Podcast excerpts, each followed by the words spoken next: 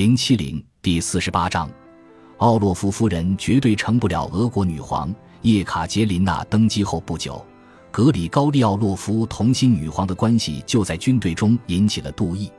格里高利坚信自己永远会受到官兵们的爱戴，可是就在备受女皇宠爱的同时，他们五兄弟却逐渐失去了军队，甚至是禁卫军老战友们对他们的支持。格里高利德失过于迅速，成功让他感到自豪，自豪又发展成了傲慢，傲慢最终又滋养出嫉妒。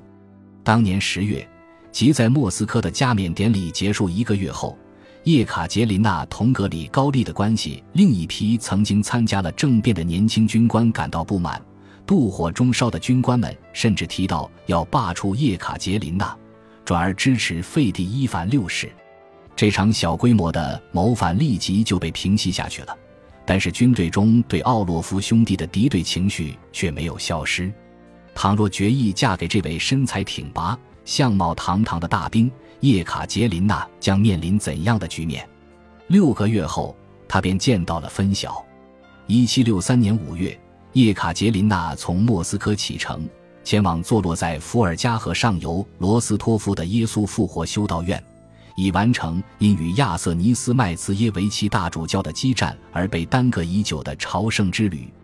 对格里高利来说不幸的是，就在女皇出游期间，阿列克谢别斯杜杰夫开始四处散发呼吁叶卡捷琳娜再婚的请愿书。结果有传言称，女皇此次赶往修道院是为了同格里高利秘密完婚。谣言在莫斯科不胫而走，人们先是不相信，随后便开始担忧了起来。在谣言的刺激下，禁卫军军官菲多基特洛夫上尉最终做出了过激的举动。尚在罗斯托夫逗留期间，女皇便得知基特洛夫正在密谋除掉奥洛夫五兄弟，好让他们彻底从女皇的生活中消失。基特洛夫遭到了逮捕。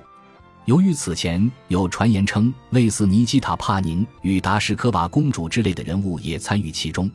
女皇遂下令查明此次密谋的主导者与参与者，瓦西里·苏沃洛夫将军奉命负责调查。在政变结束后，叶卡捷琳娜曾对禁卫军中立下汗马功劳的四十名军官进行了表彰，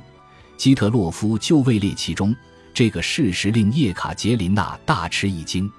在审讯中，年轻的军官宣称自己当初之所以参加政变，是因为他相信叶卡捷琳娜会成为摄政王辅佐儿子而非亲自执政的女皇。不管是出于何种理由，他与自己的战友为叶卡捷琳娜付出的同奥洛夫一家没有什么差别，他们全都冒死推翻了彼得三世的统治。由于女皇感激，四十名军官都被赐以勋章和数千卢布的奖金。可是独有格里高利奥洛夫被封为贵族，得到了十五万卢布的年俸，并受到女皇的宠爱，他那副趾高气扬的做派就好像他已经成为了女皇的丈夫，得到了亲王这一头衔似的。基特洛夫断定叶卡捷琳娜赶往罗斯托夫就是为了同这个情人结婚，他认为此举将会给国家造成灾难性的影响，必须有人阻止这件事情的发生。在审讯中，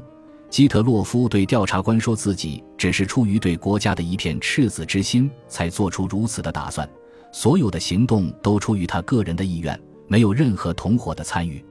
此外，他还宣称自己并不反对，反而是衷心拥护女皇再婚的决定，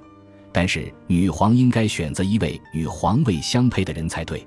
随着调查的深入，调查人员发现基特洛夫并不是一个离经叛道的疯子，他的供认其实是禁卫军与其他部队中普遍存在的情绪。接受质询时，他的态度与回答打动了调查人员，赢得了他们的支持。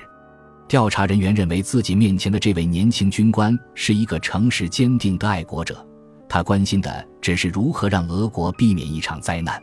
显然，调查人员转而成为基特洛夫的支持者，他不用面临任何指控了，不再是一个行动未遂的暗杀者，反而被视为试图拯救一国之君的英雄。尽管对他的调查是由秘密委员会负责，但是莫斯科人民对整个调查过程却了如指掌，所有人都将矛头指向了奥洛夫一家，主张免除基特洛夫的罪责。舆论势不可挡地倒向了基特洛夫这一边，就连奥洛夫五兄弟都不敢再坚持继续审判下去。就这样，调查终止了，更谈不上随后的审判。叶卡捷琳娜本人也意识到基特洛夫并不是他的敌人，而是一位可敬的军官，他表达了朝廷、禁卫军、军队和全莫斯科人民的心声，在内心他对这名军官不乏感激之情。在看到几乎所有人对这门婚事都持反对意见时，就连格里高利本人也都不得不承认这门婚事毫无可能性。叶卡捷琳娜也无需痛苦地亲口拒绝格里高利了。这场风波愈演愈烈，原本应该是秘密进行的调查却引发公众广泛的议论，事态的发展超出了叶卡捷琳娜的承受范围。为了结束民间的闲言碎语，他于一七六三年六月四日专门颁布了一道被称为禁言令的法令。在全国各地，人民被鼓声召集到广场，传令官向大家宣读着女皇的声明，众人皆应管好自己的事情，切莫热衷于对政府无用而且具有谣言性质的闲话与指摘。禁令产生了预期的效果，基特洛夫事件渐渐地被平息下去了。由于基特洛夫本人出生于一个殷实的家庭，他受到的责罚也仅限于被剥夺军衔并开除出军队，驱逐至他自己在莫斯科南部奥廖尔的领地。十一年后，他在那里逝世了。然而，在彻底平息之前，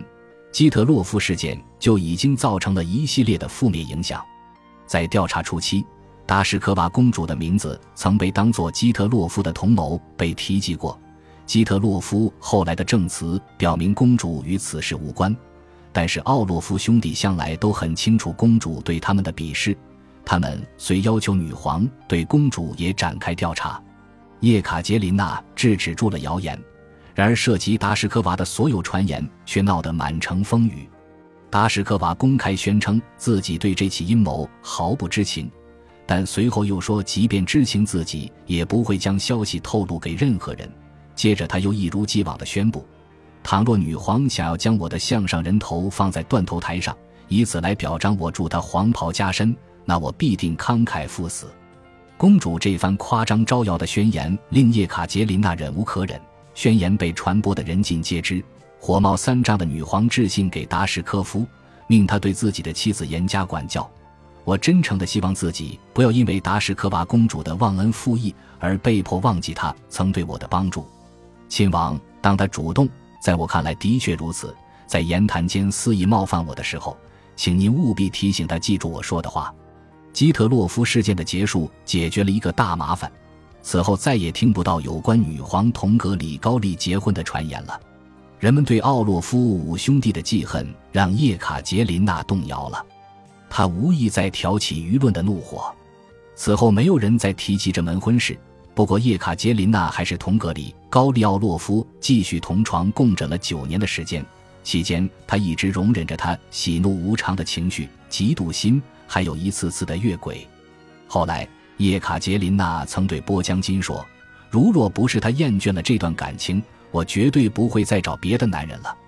叶卡捷琳娜与格里高利奥洛夫的关系中存在着一种奇怪的心理互补机制，作为君主，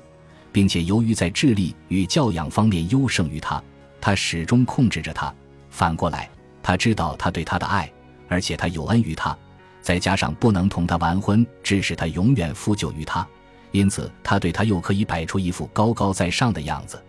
在将近十年的时间里，全俄国只有格里高利奥洛夫一个人可以安然无恙地折磨女皇。不过叶卡捷琳娜根本没有时间感到痛苦，甚至很少有闲暇满足情欲，她太忙碌了。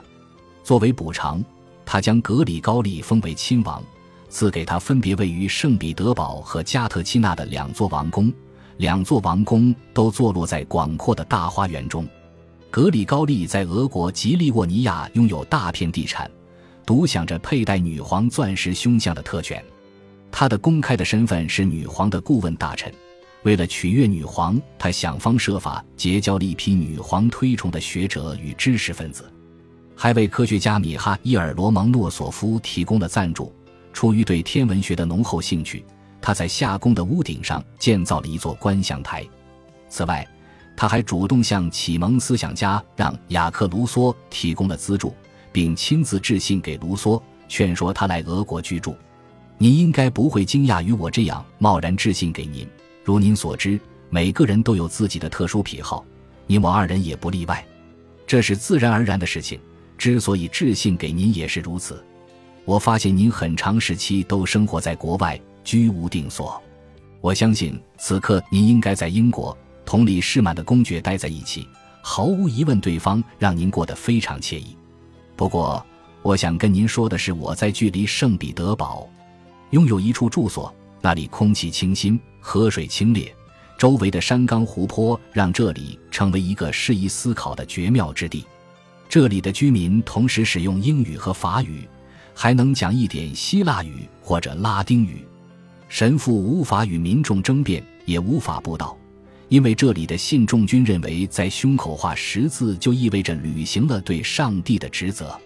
如果您认为这样的地方适合您，那么我欢迎您迁居到这里。一切日用品都会为您制备齐全，而且您可以尽情地在这里钓鱼打猎。卢梭拒绝了奥洛夫的邀请。对于卢梭的决定，叶卡捷琳娜或许会感到欣慰。更令他欣赏的启蒙思想家是信奉开明专制主义的孟德斯鸠、伏尔泰、狄德罗，而非卢梭，后者倡导政府应受到全体人民公益的控制。